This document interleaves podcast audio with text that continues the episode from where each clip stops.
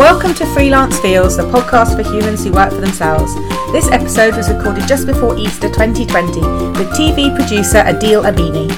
Adil's story went viral earlier in 2020 after he posted an article about his experiences with mental health and working as a freelancer, and he's very honest about his feelings on freelancing and how much help freelancers get in the industry. He's aiming to change things with his platform, The TV Mindset, and talks me through his journey through depression and anxiety to being diagnosed with borderline personality disorder, as well as offering advice for anyone struggling with anxiety, whether that's financial, professional, or personal.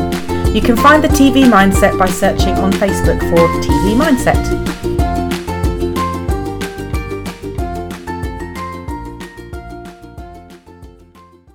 To Freelance Feels, the podcast for humans who work for themselves. Today I am really chuffed to be chatting to Adil Amini, a freelance TV producer. Hi Adil, how are you doing?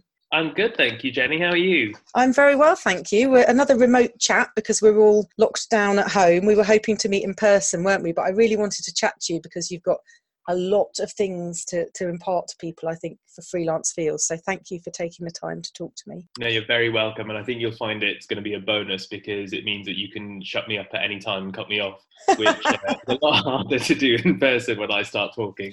So Brilliant. good luck. Oh, I love it. Thank you. Would you like to start by telling people a bit about what your freelance is and how long you've been freelance? Sure. Um, so I'm a freelance TV producer and I've been working in the TV industry for 11 and a half years now.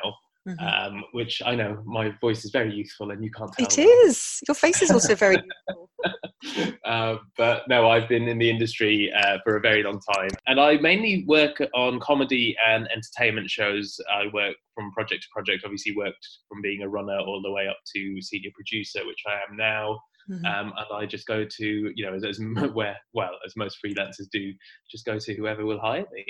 Yes, I know that feeling. That's very much how I work as well. Are you happy to name any of the shows you work on, or is it all top secret? I have done stuff like 8 out of 10 Cats Does Countdown, uh, did a Last Leg special, Blind Date, Catchphrase, uh, Who Wants to Be a Millionaire.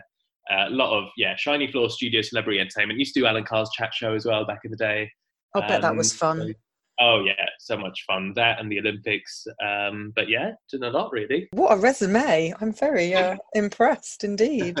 and do you like being freelance? I know there's a lot of the fields which we're going to go into very much because because of your sort of things that have happened for you. But do you do you like it generally? I mean, that's quite a few years to be freelance. That implies to me that overall you you don't mind it too much. do you know what? I've asked myself this question so many times as to whether it's become a sort of nature or nurture thing. Have I hmm. grown to love freelancing because it's you know the nature of my industry and I love my industry and my job, or is it that my personality was always like this and I just found the right job for it? Because I really do love changing every few months. I love starting a new job. I love that first day of school feeling, which is a very weird thing to say, I know, but um, no, I, I just love meeting new people. All of my friends, you know, I've made through the industry. You know, it's 11 years of new jobs, and yeah, it's just it's just fascinating. A new challenge, a new show, a new brief to work with. You know, seeing your work on screen, a different audience. I love that. I absolutely love it, and I do think what I would be like in a nine to five job now, and you know, I, I, think it's great for a lot of reasons, for security reasons and financial and whatnot. But whether it would suit my personality, I'm not sure. That's a very a very good point actually and you kind of get to that stage don't you where this is what you know and, and, i think a lot of freelancers think oh maybe i'll go back into a job but actually i'm not sure we would know what to do with ourselves if we had to be in the office every day at the same time. Your hours quite unusual? Do you work a lot of evenings because of what yes. you do? Yeah, I think um, I mean TV is is notorious, especially at my uh, stage and certainly on my side of things, which we call editorial. Mm. So um, editorial is all the um, creative side, uh, your researchers, producers, that kind of thing. And then you've got production, who are the production managers and the coordinators who help you with all the budget and the money and arranging all the logistics. And obviously you've got crew who are in the studio, like cameramen and editors and directors and that kind of thing. So they all get they're they're on stuff uh, and contracts where they get overtime. Um, whereas when we work long hours, we're just basically contracted for a fixed amount, and that's what it is, no matter how long we work. Which again, I imagine is the same for a lot of freelancers. Um, yes. Um, Oh, that's interesting, so, though. Yeah. Yeah. So we um, yeah, I, I, it depends on the show. And as I've gotten older, I picked shows where I don't have to work so late, and I do have a work-life balance. So there have been times where I've worked till one in the morning and then gone back in 7 a.m. and done that five days in a row and had the most ridiculous anxiety oh and goodness, stress and yeah. pressure from it. But the last few years have been very good, well-run productions that have enabled me to go work at a normal time and always leave at like six, six thirty. Um, apart from obviously studio, when we're recording in studio, Mhm. that's a good like five or six days of 8 a.m. starts to very late finishes. But you, you know, the week up to that could also be a little bit tricky and, and long, but you don't mind because you know the rest of it's been so much fun and the studio environment and actually making a show for me that's where the magic of tv is. So you definitely don't mind it but yeah sometimes it can be really horrific and there are some truly horrible stories out there of workplace culture It's funny, isn't it? Because when you're in a creative industry like that, and I, I can relate to what you just said from um, an editorial sort of print or digital point of view, you know, you want to stay until the magazine's been put to bed because it's everybody's collective baby kind of thing. But at the same time, once you do that amount of work, it's then expected of you the next time. So you feel like you can't say, no, I need to go home now. I'm not feeling great or I'm exhausted because you have a fear of losing perhaps the next contract. And then it kind of snowballs sometimes, doesn't it, where you're lost, trapped in that situation. absolutely and you sort of there's that thing of um, oh i have to be seen to be at my desk and yeah Mm. not not slacking and i'm really keen now that i'm in a position where i employ other people is Mm. that i want to make sure that no one feels that way and for me my team is going to be useless if they're staying for no reason till late and when i actually need them to stay late you know they'll be they'll be too tired and overworked That's great. I Um, love that you're looking out for your team like that. That's really lovely. That's kind of like, I mm, think I think you know the change in culture has to come from us. Like you know, we've all been with bosses who've put us through certain things because that's what they were put through. yes. Um, and I just refuse to do that. I think, well, no, the, the only time a culture is going to change is if I do this in a certain way, and if I run my team and my production um, well enough, then people won't have to stay late. Or when I do ask them to do it, it they'll they'll want to do it because you know they've had uh, a decent time of it so far. But what I realise is that other people then take that forward. So Mhm. that's how you know I see the repayment is that you know then they're going to take that culture with them, and hopefully the industry will become a little bit better in that sense. That's really lovely. And I guess you you speak of that because you know the, the reason I, I found out about you is the reason a lot of people found out about you earlier this year is you were, appeared in an article that went quite viral and and everybody heard your personal story and that's what made me sort of immediately connect. Lots of people sent me your the article is what I mean to say because they said, "Oh, Jenny, look at this story. This is a this is a freelance feels experience right here." And I think, would you like to sort of tell people a little bit about that and and what what happened for you, and then what what that led to for you as well? So um, about three years ago, no, nearly four years ago now, um, so eight years into my career, Mhm. I was diagnosed with borderline personality disorder, which was sort of the end, really, of, of a few tough months uh, where I changed my financial situation and I was um, struggling to find work as I'd just been promoted to producer. Mm. But you know, I was suddenly competing with producers who'd been doing it eight, nine years, so I was really struggling to find a foothold. Mm. Um, I was basically sleeping on a floor, uh, had no money, was Oh my barely goodness. eating, and yeah, I saw the real dark side and extreme of the industry. And I already was diagnosed with depression and anxiety, Mm. and I had a really rough time in my twenties. Um, so this just led to an absolute spiral. Uh, I was also at that point in an abusive relationship and heavily dependent on drugs. Mhm. So it wasn't a good time at all. And I was still trying to work, trying to function, but it was all just getting on top of me. And then in January 2016, I was finally diagnosed with borderline personality disorder. Um, which, for people who don't know, is a condition of extremes and you know erratic behaviour, extreme Mm. behaviour, a lot of acting out, and um, yeah, I think it would be safe to say that if I hadn't left London and the industry at the time that I did, I probably wouldn't be here talking to you. Yeah. Um, So, so you left at that point. You said, "I've got to take a break from this. I've got to stop." Not or- immediately. no. No, Mm. not immediately, because no one wants to admit a that they have a problem or that they have a personality disorder, and it was quite Mm. difficult for me to gi- digest and to take further and know what to do with it. So I just carried on as if everything was normal, which was clearly not the right thing to do. And it was only when I had a few extreme situations where I was like, right, okay, if I don't leave right now, I'm not going to survive. Mhm. So a few very, very difficult and painful situations had to happen. um, in order for me to realize that I had to get out. And, you know, the one good thing that I had was a supportive family who just sort of, you know, didn't ask any questions and took me in. I went back to Yorkshire mm-hmm. and mm. just sort of decided, well, I wasn't even sure that I was going to come back to the industry, to be honest with you. I just thought, okay, right, I've done my time and clearly it didn't have enough for me and it didn't want me in there. So, you know, I've been working for eight years and now I can't even turn to anyone. I've no one to talk to. I can't mm. even hmm. share my thoughts on social media because if I do, then people are going to think I'm a liability and I'm not hireable or, you know, that I've got, as they say, mental issues and all of that stuff. So I, I couldn't even, you know, I just kept it all wrapped up. And then obviously there's a culture of silence in general where, with families and just men talking about mental health. So yeah, I was in a pretty rotten position. And then when I finally came up here uh, to Yorkshire, where I am now as well, talking to you, I, I just thought, I don't care. I'm going to have to write about this because writing is the way I get through it. And I've always, yes. you know,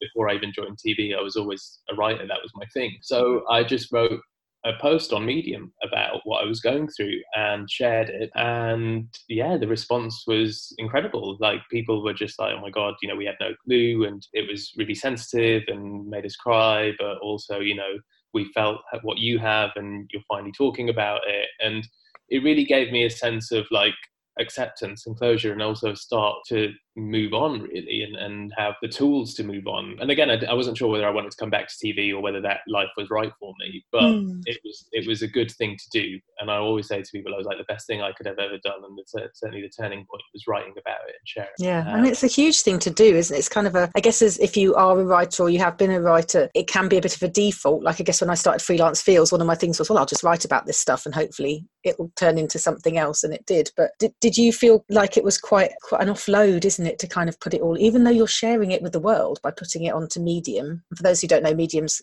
googlemedium.com. It's kind of like a website where you can join and upload your own content and then it's shared between various parts of the sort of subheads of the site isn't it yeah did it did it feel like a relief almost to get it out there and to say actually guys i'm not i'm not doing okay here uh, this jolly freelance life you all think i'm living isn't quite as gold plated as, as you might think yes i think for me if i'm being honest at the time it didn't feel like anything because I wasn't feeling anything mm. at all. Mm. I think that was the main thing is that right, I'm just doing it. But I think I ended it saying, you know, it sounds a bit morbid, but I was like, you know, I don't know if I'm I'm going to be okay. I'm not even going to give you that reassurance. But you know, I just wanted to put this out there. So it wasn't even with the intention of thinking, oh, this is going to make me feel better or whatever. I just wanted to write and share and just stop pretending. And that was what, yeah, led me to that.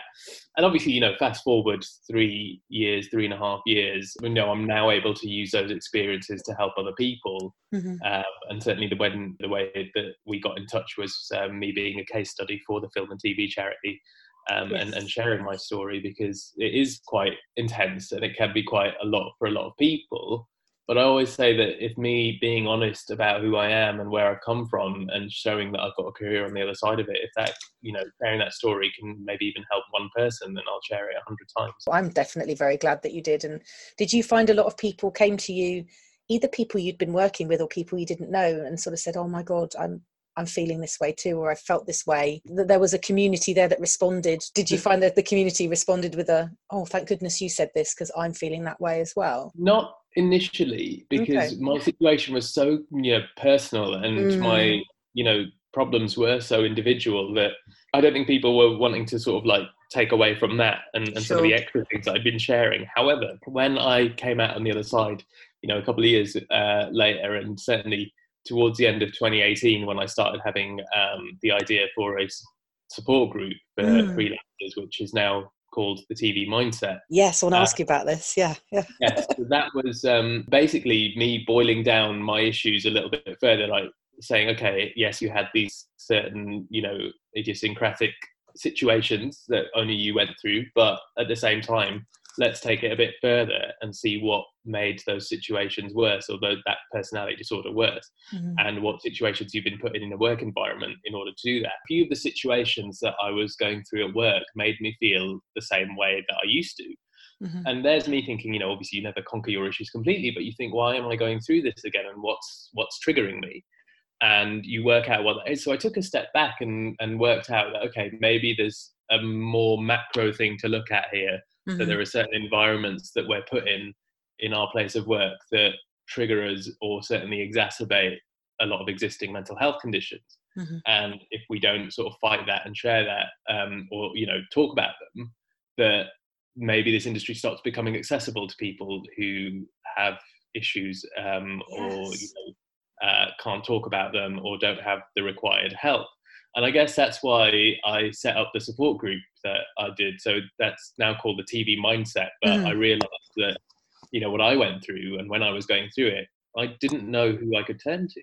Mm-hmm. And I'm sure you know you you must realize and relate uh, to this as well. Is that you know oh, as freelancers yeah. we have no support, we have no body, we have no union, we have no one fighting our case, we have no occupational health, we have no pension, or you know anything that is extended to a staff contract we don't have. And that really got to me and just thought even on a mental health level why do we have no support whatsoever? Mm. why did i have no one to talk to or no one to share any of this with? And and you know that's how the tv mindset was born. If there had been a group like the tv mindset you might have been able to go on there and say i'm i'm struggling today or i've had my diagnosis. Can can i talk to someone? You might not have been quite that you know immediate about it but you might have gone on there and searched through some of the posts if that had already existed. So is it a Facebook group and is it just Facebook or is it a website? How does it manifest the TV mindset? Where can people find it? So the TV mindset initially was events that we did under that banner, but we would talk about them on Facebook. Weirdly, Facebook is still the place to go for TV jobs, so that's where everything oh. happens. And there's also like a, a very small Twitter and Instagram presence, but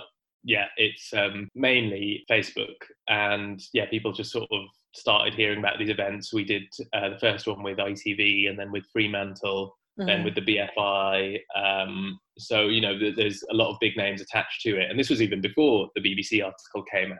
Mm. So you know, there was clearly a need for what I was doing, um, and that's that's the thing that always gets to me is when I announced my first event, the mm. response was so massive, like you know, we only had 40 spaces, but they sold out in less than 10 minutes. Wow. Uh, That's speedy. yeah, it was mad. And like, there was so many people sharing it. I think, it, you know, it's been such a widely shared event. Mm. And yeah, I, it just made me think this wouldn't happen unless there was a need for it. And yeah. we've clearly hit on something that people are looking for. Yeah, that, that's been the, the thing that drives me is that knowing that even for just a small amount of people, this needs to exist. It's funny because in, in the BBC article you said, I don't think I'd be exaggerating if I said if all the freelancers in the industry stood up and walked out, the industry would 100% stop running. That's just so powerful to me. And it, it really resonated for my industry. And I think there's a lot of other freelancers that that's applicable through a lot of different freelance disciplines. There's a silent workforce, isn't there, that keeps companies together that I guess is now coming to the fore because everyone's realizing just how many self employed people there are in the country right now. I think that the way I would put it personally is that we're not a silent workforce so mm. much as a, a, workforce that has been silent. Um, and I think that is because we we can't like fight for our rights because we're worried about our employment. And yeah. you know, if we seem to upset the you know the system that's already been placed, it eh, been in place for so long, mm-hmm. um, then we're known as a troublemaker, and we're the ones that that you know don't just put your head their heads down and, and do the job, and you just you know you end up getting a bit of a reputation because you're trying to fight for even basic rights. Yeah. And my two sort of um, part of the manifesto, the TV mindset, one is to say that um, just because something has been done historically in one way doesn't mean it's the right way and yes. you know the, the, reason that a lot of us have either left the industry or feel like it's ripped us apart or has, has, treated us in a certain way is because we're bowing to these archaic systems the other is just about us realizing that we've put so much into these companies we make a lot of these companies a lot of money and the accountability they have for us is zero and that's another thing is is just putting a lot of pressure on companies and saying, look, without us, you wouldn't have a lot of this stuff. So mm. what are you doing for us and what can you give to us? And I'm really pleased to say that a lot of them are responding you know Brilliant. some of the ideas that, that I've had and that I'm putting forward in terms of mental health. And they're responding really well and they do want to help, but you know there's there's there's a lot of systems and blocks involved in that. But yeah, it's about accountability. It's about saying that right, okay, we do this for you. What can you do for us? And it is also just finding that strength. And certainly with the TV mindset as well, it's the thing that I do say is that you know that's that's not going to happen overnight. That battle is going to take a long time. And I guess the other thing that you realize is that whether whether we know it or not, sometimes we're pitted against each other because we think, okay, that person's going to be mm. competing for my job.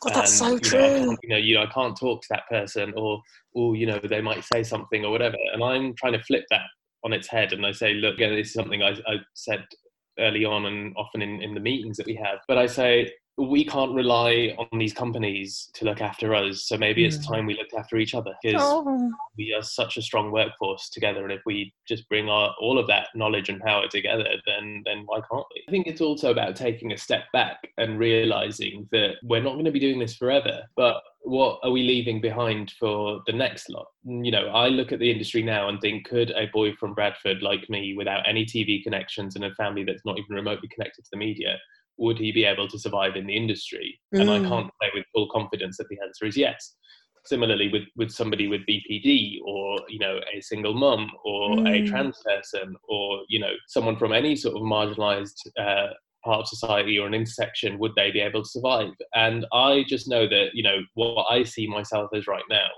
Mhm. um, yes granted i've been you know discriminated against for various things and my background and sexuality and you know my mental health and whatever but I do see myself in a position of privilege at the moment. I'm 11 years into my career. I'm solid as a producer. Um, I know I'm, I can get my jobs, and I know where where I stand with things. Mm. But what I'm looking out for are the runners and the researchers and the people who are starting out in their careers who aren't so fortunate. So for Mhm. me, this is an example of using privilege. And also just knowing that I'm not going to be in this job forever. Like I'm not going to be one of those people who's going to cling on to this role. Like one day you're going to have to give it up or you're going to move on or something else. So why not leave this industry in a position that's just a lot healthier so that the next lot don't have to go through what, you know, what I did or what everyone else has. Yeah. And that also, you know, there's two other bits of the, the sort of TV mindset manifesto that we use. One is just the phrase never again. And it drives me so much because I just think what happened to me should never happen to anyone else ever again yeah. and that goes Absolutely. for my personal life you know whether it's a friend or you know someone in my industry but certainly that it is quite an absolute but it is a real driving force just to say no that I uh, not on my watch not going to happen it's something I saw on a on a mural outside of school in uh, in London near where I live and it said nothing for me that also is not for everyone else Oh, that's and thought lovely. yeah, and I thought that's exactly how this is going to be. Like, yes, fair enough. If I want representation and if I want to make the industry better for people like me, that's not for me representation. That's narcissism. Yeah. So it's got to be available for everyone, and that includes everyone, whatever your background. if, if something gives me anxiety or something maybe triggers something in me often i can then go out again or i'm seeing friends that evening so i can talk to them about it face to face and kind of dis- diffuse it a bit but right now if something happens for work as a freelancer you're at home with those feelings with that Mm. emotion with that that challenge and unable to perhaps go anywhere with it apart from another room how are you kind of finding that is that something you're able to balance are you doing okay with that at the moment I'm doing okay with it personally because I've still got my job and I'm also running TV Mindset, which which is taking up a lot of time because there's been a lot of people needing a group like that, and and we've seen our numbers go up in the last two Oh, weeks. really? yeah Um, you know, so exponentially, and I think people in other industries who aren't even TV are beginning to realise, you know, there's a little support group there, and obviously organising like events and webinars, um, just things to keep people afloat, really, because um, I know how it feels. I know how it feels to be completely lost and directionless and thinking that, you know, I don't know when I'm going to get out of this. And it's important to reassure people that you will, and you can have a thriving career on the other side of it. yeah I've managed to break it down into three areas though. So for me personally, like I said, I, I'm all right. I'm I'm still working and keeping on top of things, um, keeping busy, making sure I make adequate time for myself, hmm um, and doing you know what I need to. But I've had a lot of practice, you know, and I've I've learned that the hard way. My worry is, and, and this is where I break it down threefold, is for freelancers in this position right now, their anxiety is going to come in in different areas, and there are Yes. really key areas of their lives. One is financial anxiety you know, Mhm. at time of recording, we don't know whether the government uh, is going to be able to support the sort of freelancers that, that exist in TV. People Yeah. don't know where their next paycheck is coming from, and normally that's just a question of waiting for the phone to ring, which is already damaging for your self-esteem.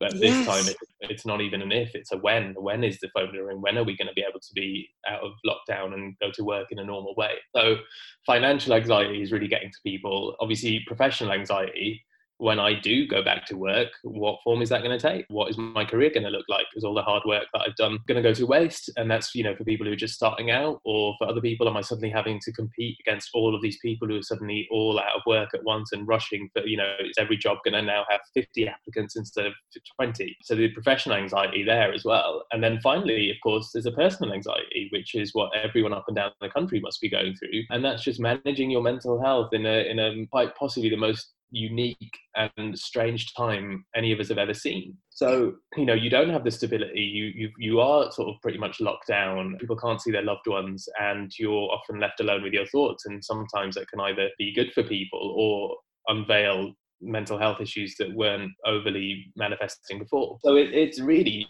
tough for freelancers. And I, I do think that, you know, these three waves of anxiety are are going to hit people and they're going to hit people in different ways over the next few weeks but that's why we're here and that's why i'm trying to hopefully do what i do and, and, see as many of us through it. I'm feeling all of what you've just said there. It's it's so the financial thing in particular i think underpins so much doesn't it? Because mm. if if you have money in the bank or you have money coming in suddenly the part of your brain that would normally worry about that is just immediately free to start planning other things, sending some emails or reaching out to people that you might be able to work with. But if you're worrying about money and cash flow, it just almost puts a cloud across your brain where it's like that's the biggest worry and it sort of it can be all consuming. I think you, you're spot on there that that is I mean, yes, it's a huge worry at the moment as to what freelancers are going to be able to claim and when. And I guess for a lot of us, we are used to being on the back foot with money in terms of chasing invoices or in terms of go on a PAYE, well, the next payroll's not for six weeks because you've joined at the near the end of a month or something. But we're not used to not knowing, like you say, for much, much longer than that. Have you got anything in place in terms of any advice for people who might have the financial anxiety? Is there any advice you'd share with them in terms of what they might be able to do from your own experience? On a practical level, look at what's out there because there's probably more help out there than you realise. Certainly, my industry, there's a film and TV charity. They've got a relief fund where they got a one million pound donation from Netflix. Um, and 700,000 from BBC. Cool, film and cool. TV charity also offer small term uh, grants as well for those struggling mm-hmm. in the industry. They've also got a great helpline. But there's so many different avenues and people that you can um, talk to, and you're not alone in it for sure. Yeah. Um, but also there are different types of help that are available to you. So I would say have a look um, at what's around. That's brilliant advice. And what kind of advice, and again from experience, if there's anything you're doing in particular, um, I'd be interested to know how are you kind of keeping things balanced for yourself and yourself on it? I mean, you sound very positive today, and it sounds like there is work, albeit perhaps not, you don't know what's happening with work in the future, but but mm. right now you do have some work sort of going on. Um, but what kind of things are you doing, either physical or practical, to kind of get yourself through the current situation as a freelancer? Uh, yeah, I think for, for me personally, I know that once you've been through hell, everything else sort yeah. of seems a little bit bit uh, dry in comparison. So, mm-hmm. you know, there, there's that that sort of optimism, knowing that you know what you've been here in in some form at least, not necessarily with what's going on on the outside, but you've certainly been here in some form in the past, and you you got out of it once, and we will all get out of it again. For me personally, obviously. Just taking enough time that I'm able to manage my triggers and I'm not overwhelmed by everything that's that's the main thing mm-hmm. but mindfulness is key really and that is the sense of not being able to of not worrying about the past because obviously it's done, not worrying about the future because you can't control it. So just very much maintaining yourself in this moment, focusing on each day for what it is and doing what you can in that point, and also not having the guilt that we tend to give ourselves, oh, I'm oh, not doing yeah. enough. Or let your body and your mind feel what they need to feel and just go with it. If you want to have a day in bed, yeah, let yourself have that. Everyone else is probably doing it, or you know, people, you just got to listen to your body and mind. And if if those thoughts are you know turning darker and stretching on for a longer period, then it's it's a sign that perhaps should reach out to somebody uh, professionally for help. One of the many helplines that do exist. So yeah, just just listening to your mind and body, taking enough breaks, doing enough for yourself. For me personally, the thing that I get a lot of uh, joy out of is um, helping other people, I guess, and yes. using what I can do. Okay, there's so many things I can't change, but what can I do? And I must stress, though, uh, absolutely must stress this in this time more than anything, is that I don't think personally that the best place you can be to help other people is if you help yourself first.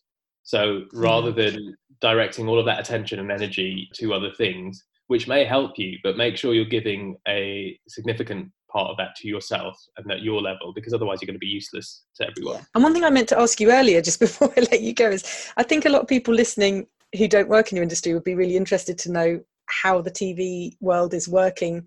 Would you mind giving us a little bit of insight into how you are still managing to do what you do in the current situation? Are, are there lots of sort of markers on the studio floor? I guess there can't because everyone's going to be moving two meters yeah. apart from each other all the time and presenters are sitting two meters apart aren't they is it has it really changed in that respect is, has, have you found a rhythm with the with the way well, of working I'm, I'm in pre-production at the moment, so a lot of that is office-based. And I'm luckily work in a show uh, on a show that that allows a lot of pre-production to happen remotely, um, and there's a lot of creative stuff that we do with Zoom meetings and pitches.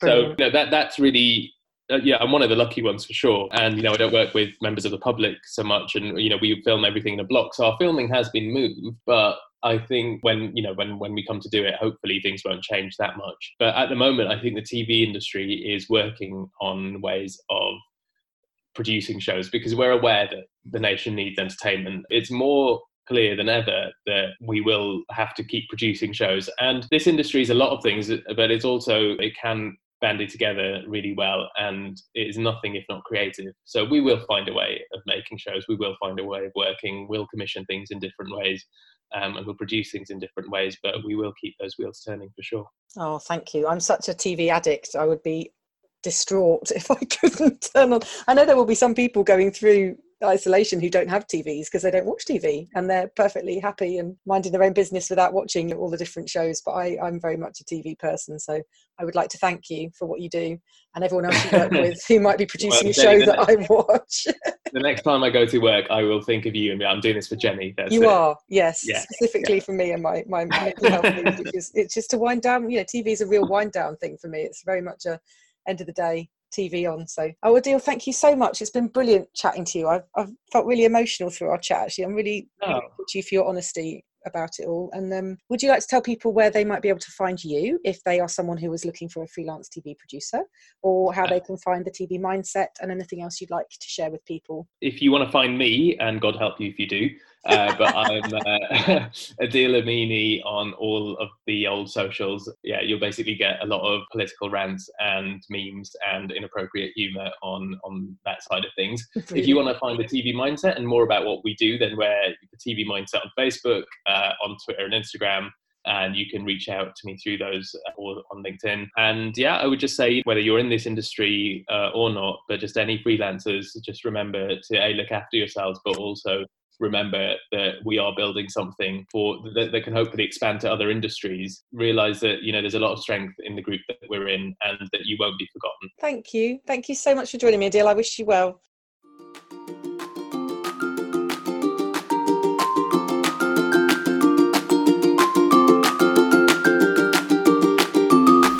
Thank you for listening to Freelance Feels, the podcast for humans who work for themselves.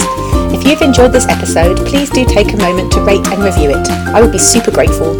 If you'd like to find out more about Freelance Feels, it's at freelance underscore feels on Twitter and Instagram, freelancefeels.com online, and there's now a Freelance Feels newsletter at freelancefeels.substack.com. See you again soon.